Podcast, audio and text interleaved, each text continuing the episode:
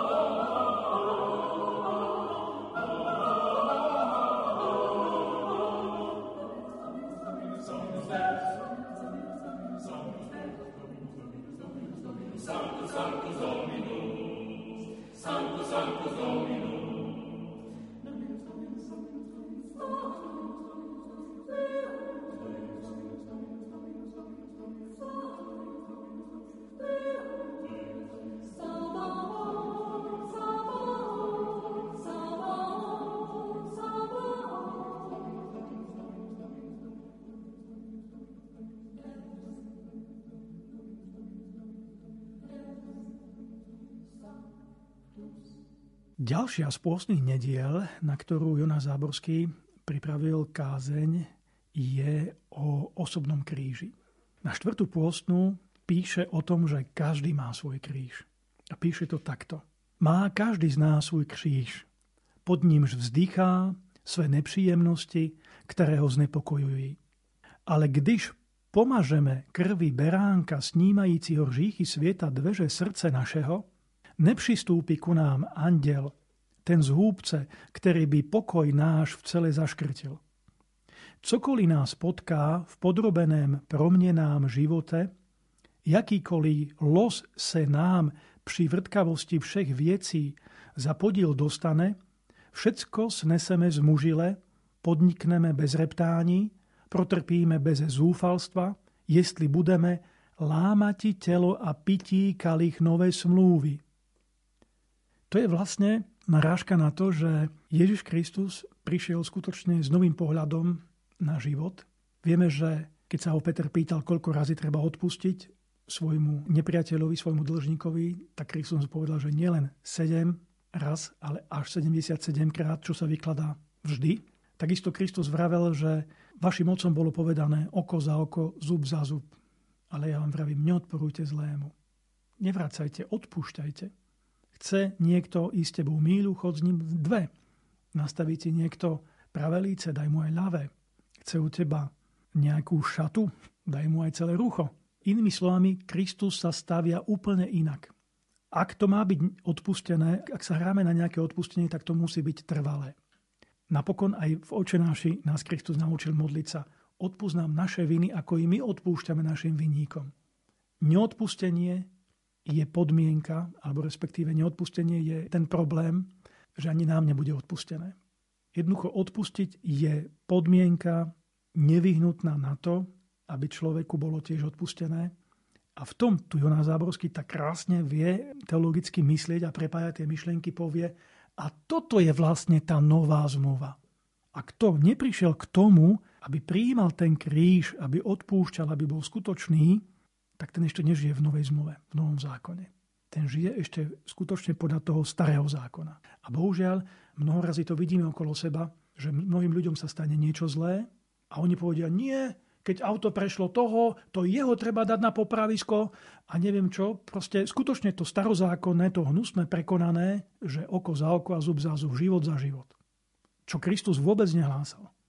Ak to niekto takto povie, tak nie je skutočný kresťan. A vidíte, tento problém je nielen dnes, ale bol tu vždy. A na to museli tí kazatelia upozorňovať stále. A potom Jonáš Záborský pokračuje ďalej.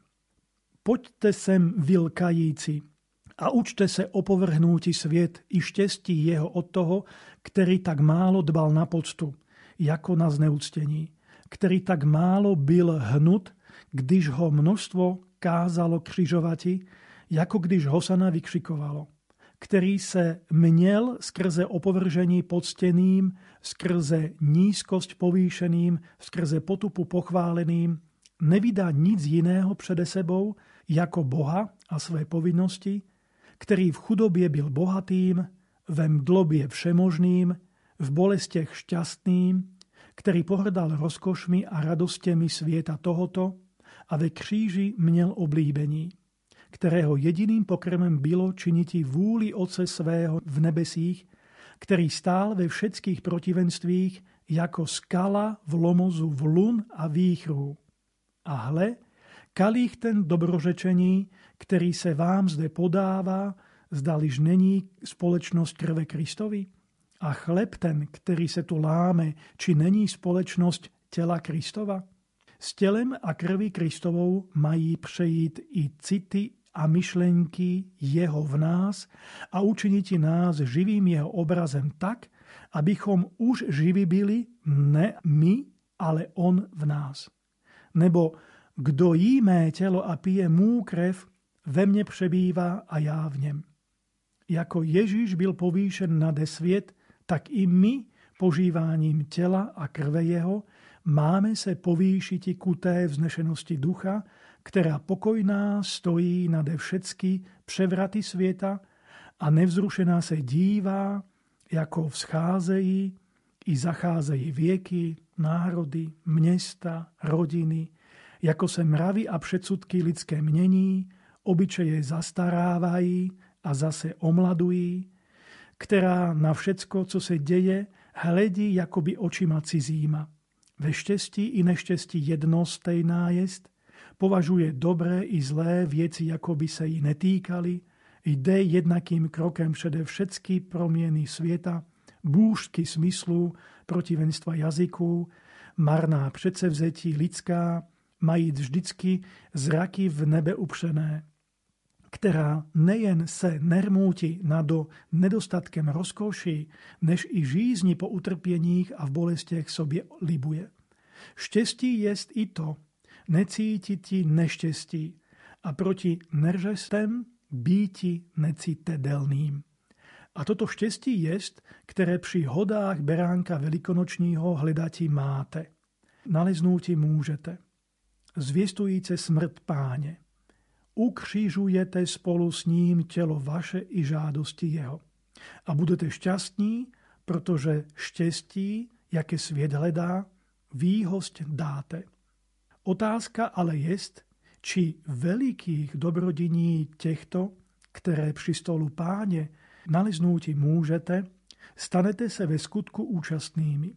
Či vás nejsvátejší telo jeho naplní spasiteľným nepokojem ze sebou, tak, aby ste nehodnosť svú poznali a živie cítili a pokojem ze svietem tak, aby ste učinili konec vašim nepřátelstvom a vypudili tohoto ducha ze sebe, ktorý všetky vaše okolnosti naplňuje hoškostí. Či tak spožádání odejdete od oltářu, aby ste po křivdy a utrpení neměli žádnych očí, oproti tomu pak, aby nic neuškodilo pozornosti vaší, co činíte neslušne, zanedbávate nedobře. A takto by sme si mohli čítať z tej kázne ďalej a ďalej. Tu vidíme veľmi veľa vecí, ktoré sú aktuálne aj dnes, ako sa menia mnohé pravidlá, doby, spôsoby života. A to tu vždy bolo. To nie je nikdy nové. Nové je to iba možno preto, lebo sme to ešte nezažili. V tom je novosť tých udalostí, ktoré prichádzajú i odchádzajú. Ale kresťan musí ostať v tom ten istý. Musí ten život brať ako výzvu a postaviť sa k nej čelom. Ten kríž treba jednoducho vždy prijímať a niesť, pretože tak sa vlastne pripodobníme Kristovi.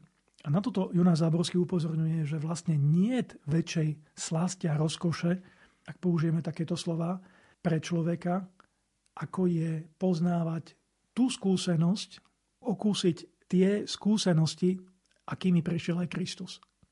Ono je problém v tom, že keď človek sa cíti dobre, tak na Pána Boha častokrát zabúda. A ako si tak prirodzene k tomu Kristovi príde, keď príde kríž, keď príde nejaká ťažkosť. Vtedy sme aj my pod tým krížom, tlačíme na kolená a modlíme sa. Ale to nemá byť len záležitosť chvíľková, ako by sme sa toho kríža chceli zbaviť, ale práve naopak, je to vtedy veľká výzva a podotýkam veľká česť pre kresťana. Česť, na ktorú vlastne ako prvý prišiel svätý František, nie že by predtým to bolo inak, ale bol to prvý človek, ktorý mal stigmy. A tu si kládol možno z počiatku aj tú otázku, že prečo, pane? A odpoveď je úplne jednoduchá, tak ako ju hlásali tí františkovi bratia, františkáni. No aby si sa so mnou spojil v tom kríži, v tej bolesti. Aby si pochopil, že aj ten kríž a bolesť má zmysel. Spojiť sa s Bohom. A tu je odpoveď na to, prečo človek v tých ťažkých chvíľach prirodzene k tomu Bohu sa utieka. Lebo v tom kríži sme si rovnakí. Len Kristus nám dal ten príklad, že z toho kríža sa neuteká. A zase každý človek má taký kríž, aký dokáže poniesť.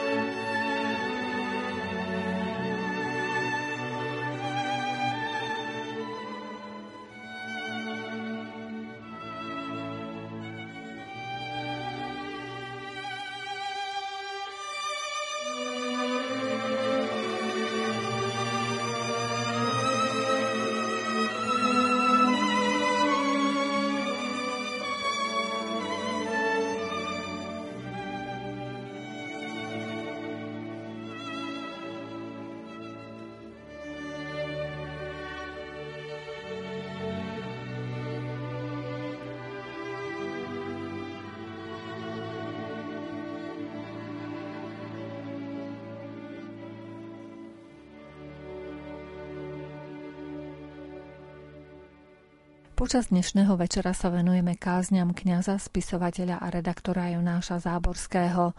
Naším hostom je cirkevný historik profesor Peter Zubko. Jonáš Záborský potom píše o svojej vlastnej skúsenosti s krížom takto. Ku této nenávisti lidí a moci jej k celkovému odlúčení se ode sveta přicházejí mnozí následkem trpkých skúseností. Snad byli ode mnohých proklamáni, zavedení, zradení, snad mnohá osočování a nevinná pronasledování trpieli. Snad je svět zaznal a za dobre im odplatil nevdečností. Snad tí, jim se sviežili, nadužili jejich dôviery. Snad se tí obrátili proti ním, jimž dobrodiní proukázali. Snad se jim i nejdůvěrnější přátelé spronevěřili, tajemstvá jejich prozradili, otvořeno srdce zle použili. Snad se ode detinstva svého ze samou nelaskavosti, nepřízni, zlobou potýkati museli. Nenaleznúše nikoho, kdo by opravdu dobře s nimi mínil. Odtuď je ich nedůvěra v lidi, ba snad i více nežli nedůvěra. Omrzelo ich všetko a rádi sú, když mají pokoj a s nikým obcovati nemusejí. Politování hodní lidé pro své neštěstí, ale nechváli, protože ho nenesú zmužile. Vznešenejšího ducha člověk se neopúští a větší jest jako jeho neštěstí. Byť i krvácelo srdce jeho, schopí se zas a přemáha svět dle možnosti.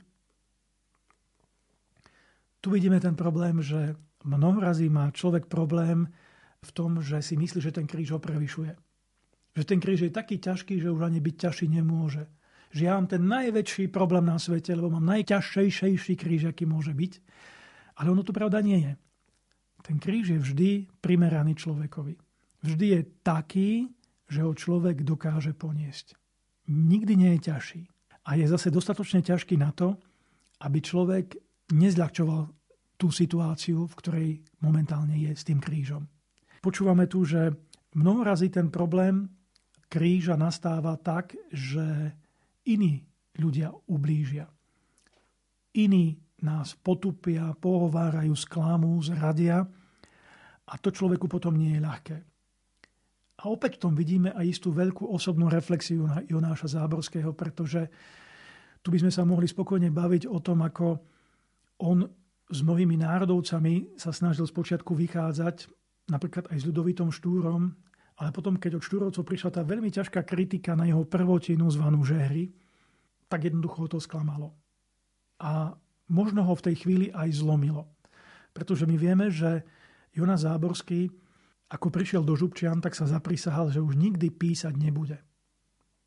Ale vydržalo mu to len asi 4 alebo 5 rokov a potom začal písať tak, že napísal tú najväčšiu časť diela svojho života, ktorú poznáme či sú to jeho romány, novely, divadelné hry, alebo aj tá historická práca o Uhorskom kráľovstve vlastne za Anžuovcov do vlády Žigmunda Luxemburského.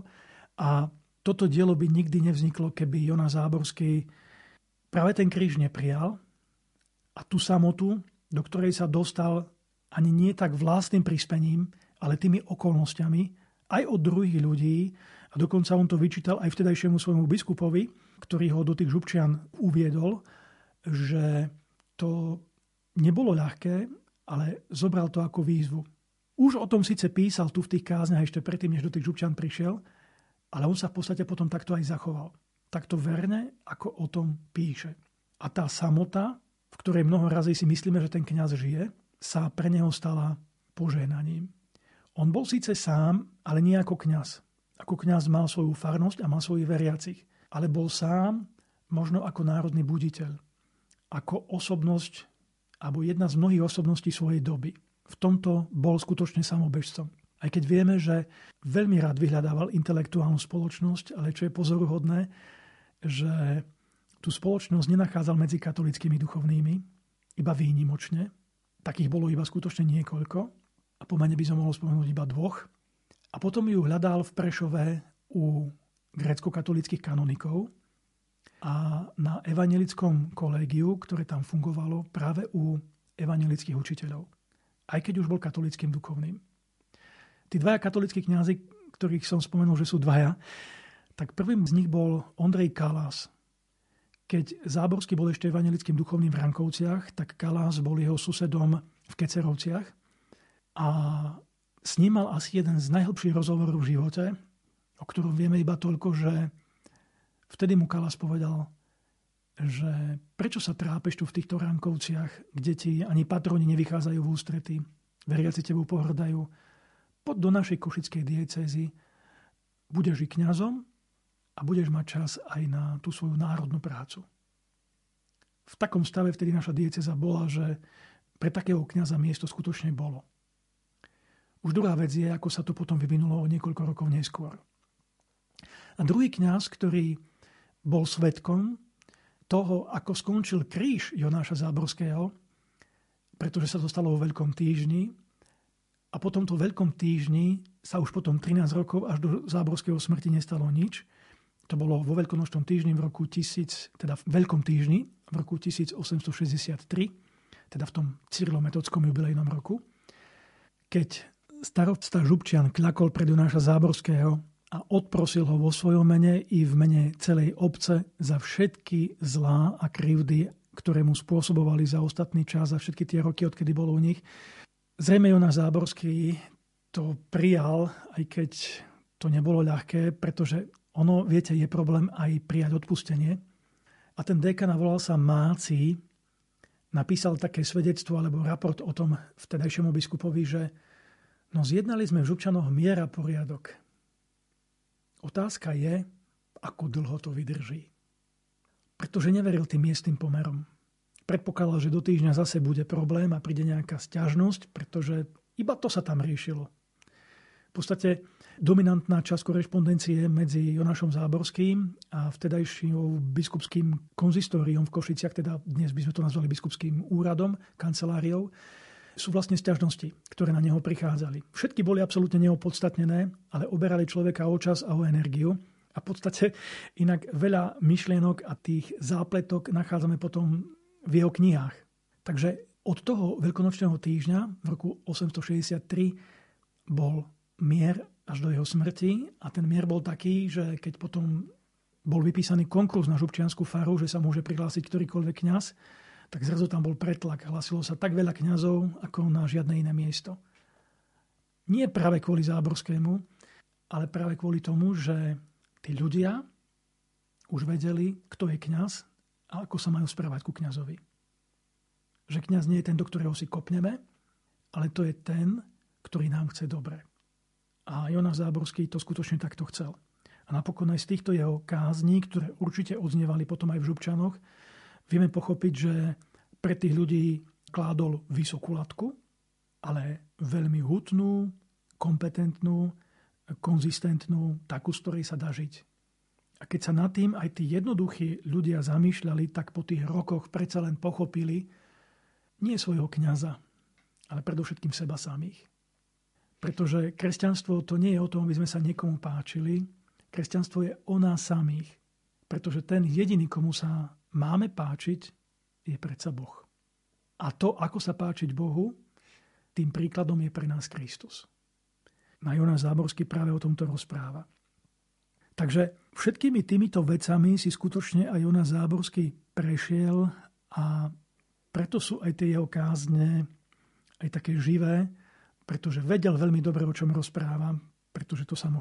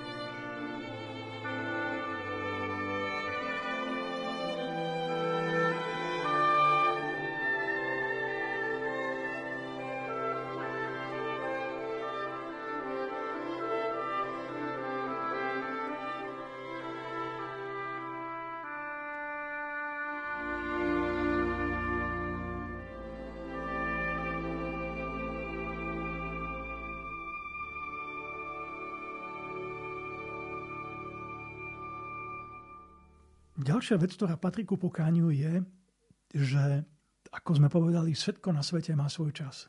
A niekedy príde aj taký čas, ktorý nazveme voľnou chvíľou.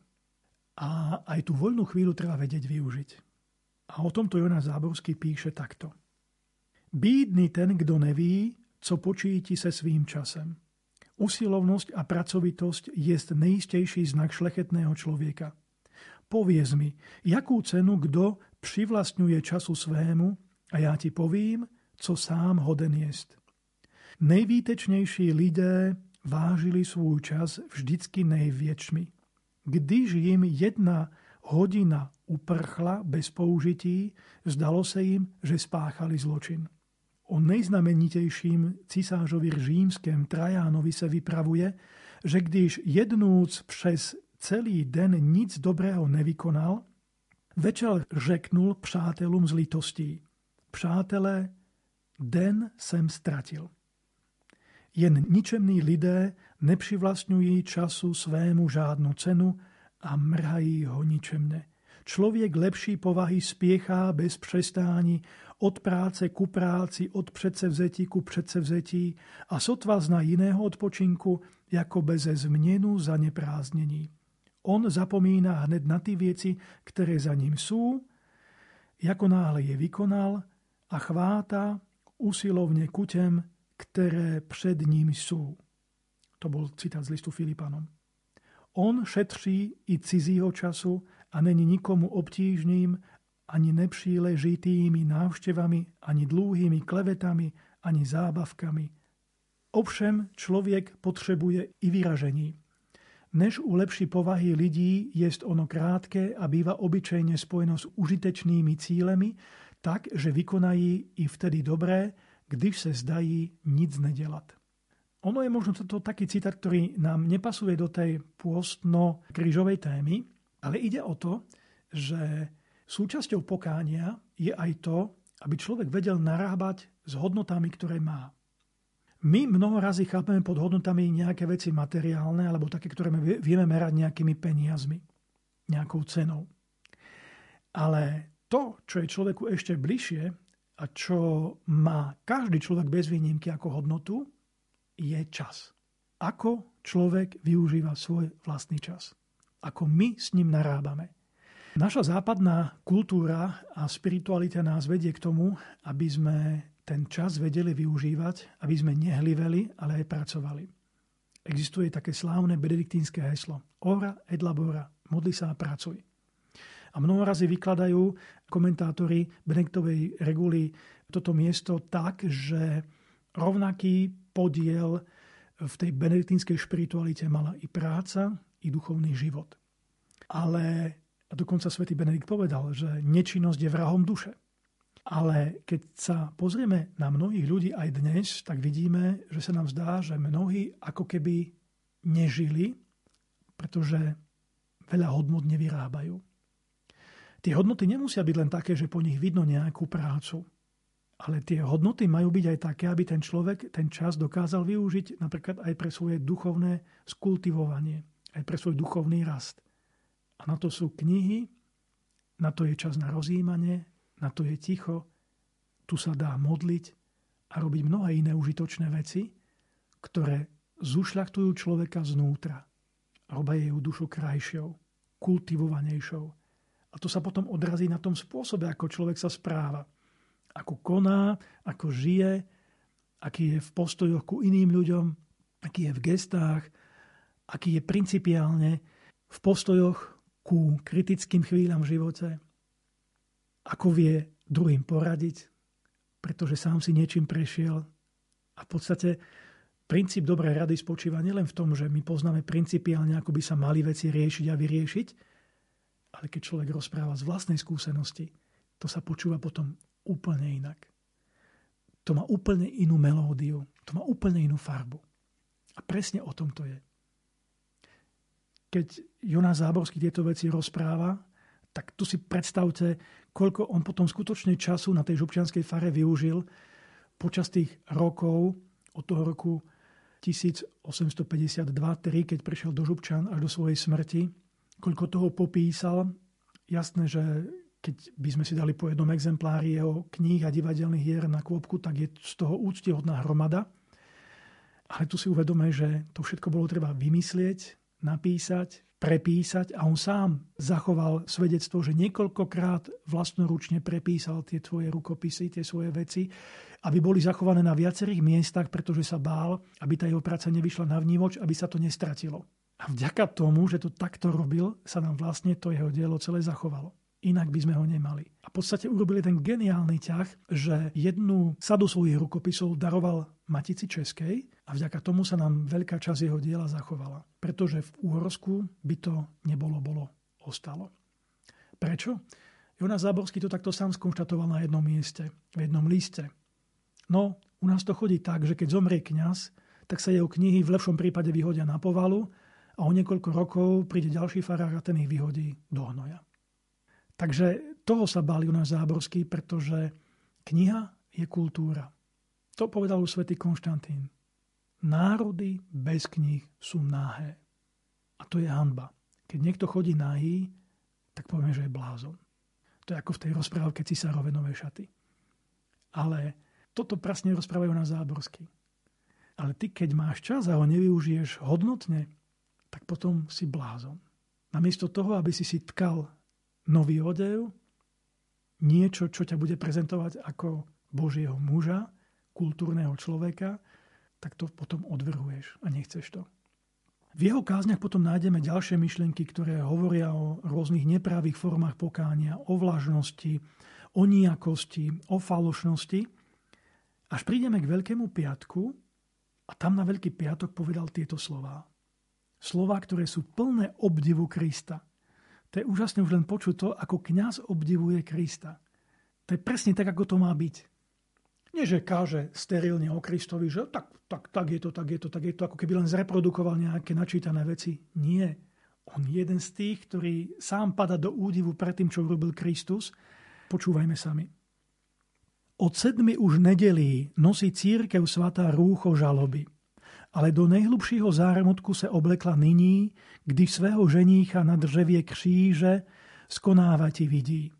Pohleďte, duše věřící, na ty černými závoji zastřete kříže, na ty všetky přípravy, kterými se dnes domy boží v domy smutku proměnili.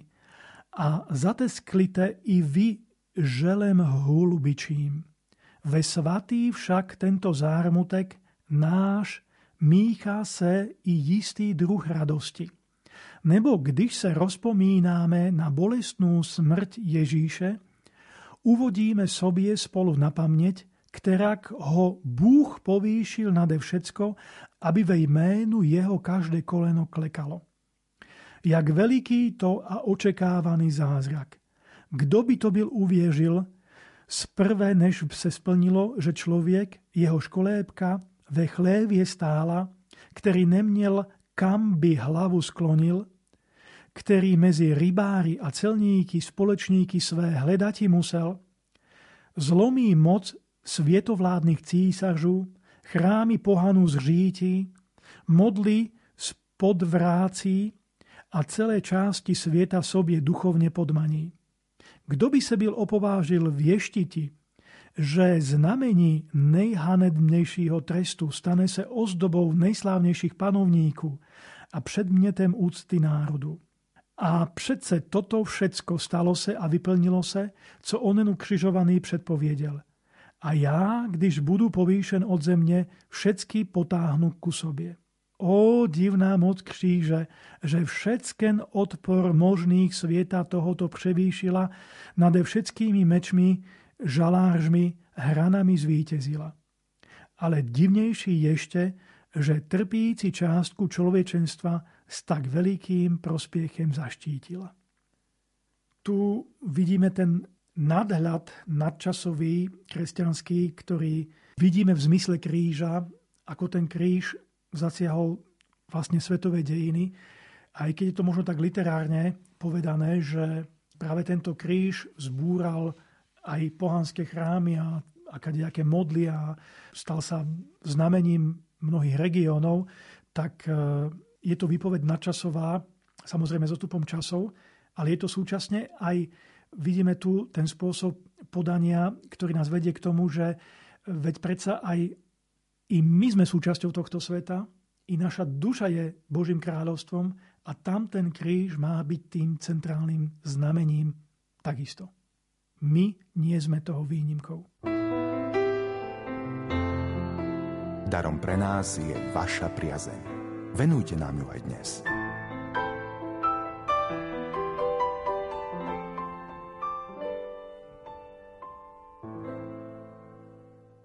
Počúvate pravidelnú štvrtkovú reláciu História a my s cirkevným historikom profesorom Petrom Zubkom sa venujeme kázňam kňaza a spisovateľa Jonáša Záborského. Na Veľký piatok končí kázeň Jonáš Záborský týmito slovami. Evangelium to kříže, které bylo židům pohoršením a pohanům bláznovstvem, jest mudrákum těmto oboje spolu. Ale milné zajisté, nebo ono samo může uskutečnit to, co odstranením jeho dosáhnutí žádají.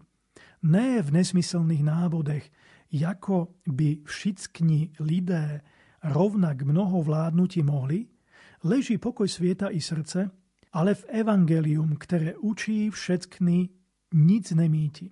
Nenásilnými převraty, při kterých jen držitelé statků a veřejné moci se měnívají. Jen do jiných ruk jmení přechází, bez toho, že by podeleno mezi chudobných bylo, dá se pomoci trpící části člověčenstva, než náboženstvem Ježíše Krista, které pojišťuje vládnucím bezpečnosť, chudobným pak milosrdenstvo, zavazujíc těchto, aby cizího jmení šetřili, tamtech, aby ku vlastnímu nepřivazovali srdce, ale činili sobě přáteli z mamony nepravosti, dávajíce milostiny. Ne novými dělbami, při nichž dávni nadvládcové hynú jen, aby novým učinili místo – a lid jen nové jarmo bere na sebe, dá se nuzným úleva působiti, než tím, jestli se zákon ten stane skutkem a pronikne všechnen srdce i myslí. Jeden každý, jako vzal dar, tak sobě tím ve spolek přisluhuje, co dobří šafárži rozličné milosti Boží. Ježíš je nejlepším opatrovníkem a podporou bídných. Nikdo tolik lačných nenasítil, žíznivých neobčerstvil, nahých nepřihodil, nemocných neochránil, ponevírajícim se přítulky nezaopatřil jako on. V jeho jméně už mnohé milostiny pršely, mnohé hostince, nemocnice, sirotince, ochranovny, pokladniny povstali. Tu už cítime také myšlenky, že súčasťou toho pôstu a pokánia je ale aj almužna. Skutočné pokánie, modlitba, k pôstu patrí prirodzene zdržanlivosť od jedla, minimálne od nejakej hojnosti alebo aj od niektorých druhov jedál, ale patrí k tomu aj almužna. A tieto myšlienky možno vyznievajú až tak marxisticky, by sme mohli povedať. A on skutočne pre touto staťou kritizuje aj komunizmus, spoločné vlastníctvo a tieto veci, ktoré sa ukázali aj u nás ako čosi, čo sa nedá uskutočniť tak práve tu vyzýva k tomu, že tí, ktorí môžu, nech nedávajú preto, že musia, alebo z prebytku, alebo aby nanovo prerozdeľovali majetky, lebo tým nič neodstráňa, práve naopak budú ďalšie krivdy, ale aby boli štedrí. A zase tí, ktorí dostávajú, aby nezávideli a nelakomili sa, aby to nebrali zase ako samozrejmosť. Takže tu vidíme v Jonášovi Záborskom a v jeho pohľadoch na kríž takú komplexnú osobu, ktorá tú duchovnú stránku, modlitbu, rozjímanie vedie do hĺbok, vedie tých svojich veriacich k tomu, aby to pokanie nebolo falošné, aby aj pristupovali ku sviatosti zmierenia, ku spovedi, aby skutočne tá veľká bola taká, aká má byť, aby odpustenie bolo odpustením a dobre dobrom a zlo, aby sa už neopakovalo ale aby potom mal aj ten praktický zmysel. I v tých časoch nie pôstnych, napríklad využívaním toho času, ale i v tých časoch, keď je čas sa kajať, i tou almužnou. Ale pozor, na almužnu nie je čas len v pôste, alebo len na Veľký piatok. Tu almužnu človek môže konať vždy. A ak človek nemôže dať z hmotných vecí, tak to, čo môže dať vždy, je svoj vlastný čas. Lebo s tou chvíľkou sa človek vždy môže podeliť. To človeka skutočne nestojí nič. A práve naopak, to dobrodenie z toho je, je nekonečné, pretože človek okrem toho, že možno má aj dobrý pocit, má aj to, čo voláme zásluhy pred nebom a človek si nedoniesie do neba žiadne hmotné veci na rukách, ale doniesie si len to, čo vlastne obetoval tu na tomto svete, to, čo nazývame dobrými skutkami, milosrdenstvom, almužnou. A to všetko vychádza z toho základu na skale, ktorým je práve modlitba, ktorým je viera a tá vychádza z Krista. On je tá skutočná skala. A aby Jonáš Záborský dal aj nejaký príklad niekoho, kto statočne niesol svoj kríž, tak to bol vo svojom čase samozrejme patron Uhorska, Štefan, prvý kráľ, a o ňom píše toto. Toto hle je příčina, pro kterou svatý Štefan svůj kříž opřel. Bylo mu známo, že když evangelium národu svému štípí, vštípí mu spolu zásady, na nich společenský pořádek nejbezpečnější spočívá. Viděl to, že křesťanstvo nejpilněji pěstuje a nejmocněji porúči spravedlivosť, která povyšuje národy. Nemohel lepší základ trúnu svému dati, jako když lid svůj v duchu evangelium vychoval. Ani národ svůj lépe přede zásluhou ubezpečiti, jako když ho vírou s národy jinými, cizími i domácimi zbratřil. Tu vidíme jednu veľkú pravdu, rozprávame o Úhorsku. Štefan je vlastne zakladateľ Úhorského kráľovstva a je svetec. Tým pádom vlastne nielen sakralizoval prvú dynastiu Arpádovcov, ale vlastne aj celé to kráľovstvo, že stojí na svetých základoch, ktoré stával, budoval svetý človek. Ale tu vidíme aj to, že vlastne tento príklad, toto počítanie má byť príkladom pre tých, ktorí počúvajú túto kázeň. Na každom človekovi má byť vidno, že je svetý. Na tých konkrétnych skutkoch. A cítime tu aj tu jeho takú jemnú pichľavosť, pretože on tu píše, že vlastne tí Maďari, keď sa stali kresťanmi, tak sa stali vlastne rovnými nielen cudzím, ale aj domácim národom, a tu myslel práve na Slovákov, pretože s nimi sa pobratrili. S nimi sa stali bratmi v jednej viere, v tej kresťanskej.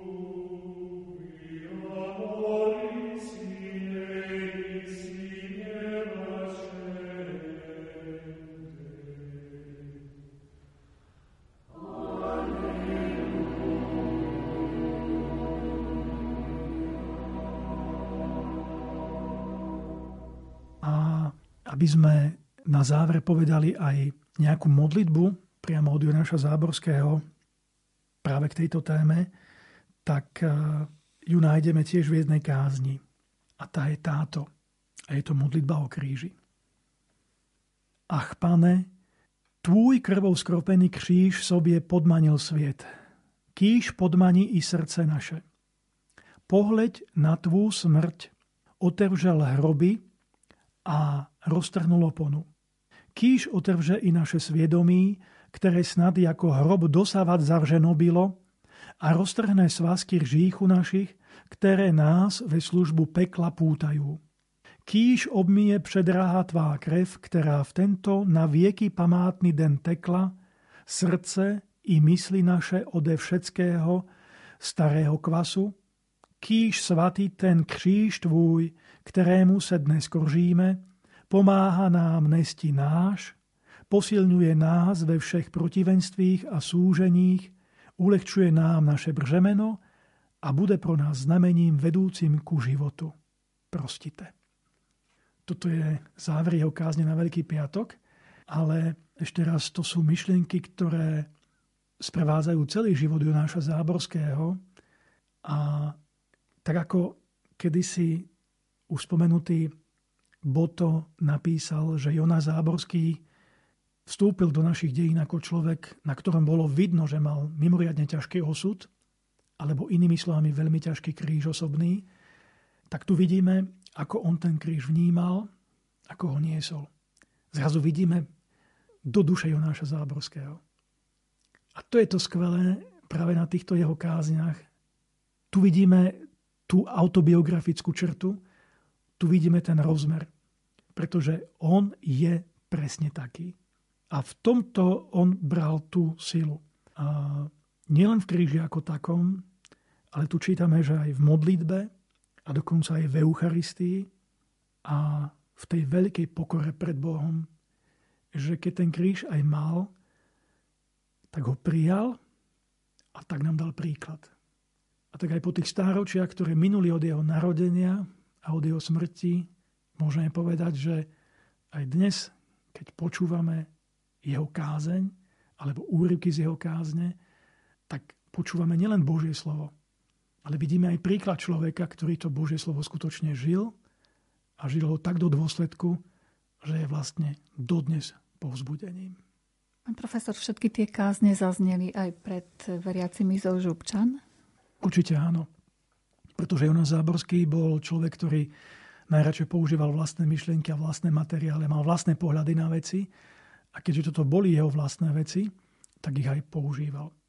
My vieme, že tie kázne samozrejme vyšli vo väčšom náklade a on ich mal problém predať, pretože mnohí kňazi asi tak opoverovali touto literatúrou, ale sám som mal v rukách niekoľko autentických exemplárov tých kázní, ktoré si jeho súčasníci kúpili a v každom jednom bolo poznačené pri viacerých kázniach, že na ktorom mieste a v aký deň tie kázne odzneli. Takže povedzme tak, že toto dielo bolo užitočné aj pre tých klasických pastoračných kazateľov vo svojej dobe a poviem tak, že odznievali v mnohých chrámoch. Ja len z tých miest, čo si pamätám, tak odznievali v Bardejove, v Sabinove, v Prešove, v Košiciach, v Levoči a na mnohých dedinkách, napríklad po Šariši, úplne bežná vec, že Jonas Záborský urobil dobrý kus diela a taký, že vlastne povzbudil veriacich nielen vo svojej farnosti, ale aj v iných farnostiach a zrejme aj tých kňazov, ktorí tie kázne kázali. Lebo aj tých treba pozbudzovať. Ale zrejme nie v slovakizovanej češtine prednášal tam doma. Toto nevieme povedať v akom jazyku, ale vždy to fungovalo tak, že tí kňazi kázali v reči takej, aby tí ľudia rozumeli. Keďže toto je ešte obdobie, keď nemáme nejak udomácnenú spisovnú slovenčinu, aj keď už bola kodifikovaná, ono to ešte samozrejme trvalo nejaký dlhší čas, kým sa to všeobecné povedomie istej jazykovej kultúry rozšírilo a, a samozrejme udomácnilo. Ale principiálne tí kňazi kázali tak, aby tí ľudia im rozumeli. Jednu úlohu z príjímacích skúšok, aké sa robili do kňazského seminára, napríklad v časoch Jonáša Záborského, keď on tiež vstupoval do kňazského seminára. A jedna z tých skúšok bola taká, no jedna, boli dve, toto bola prvá že tá skúška bola jazyková.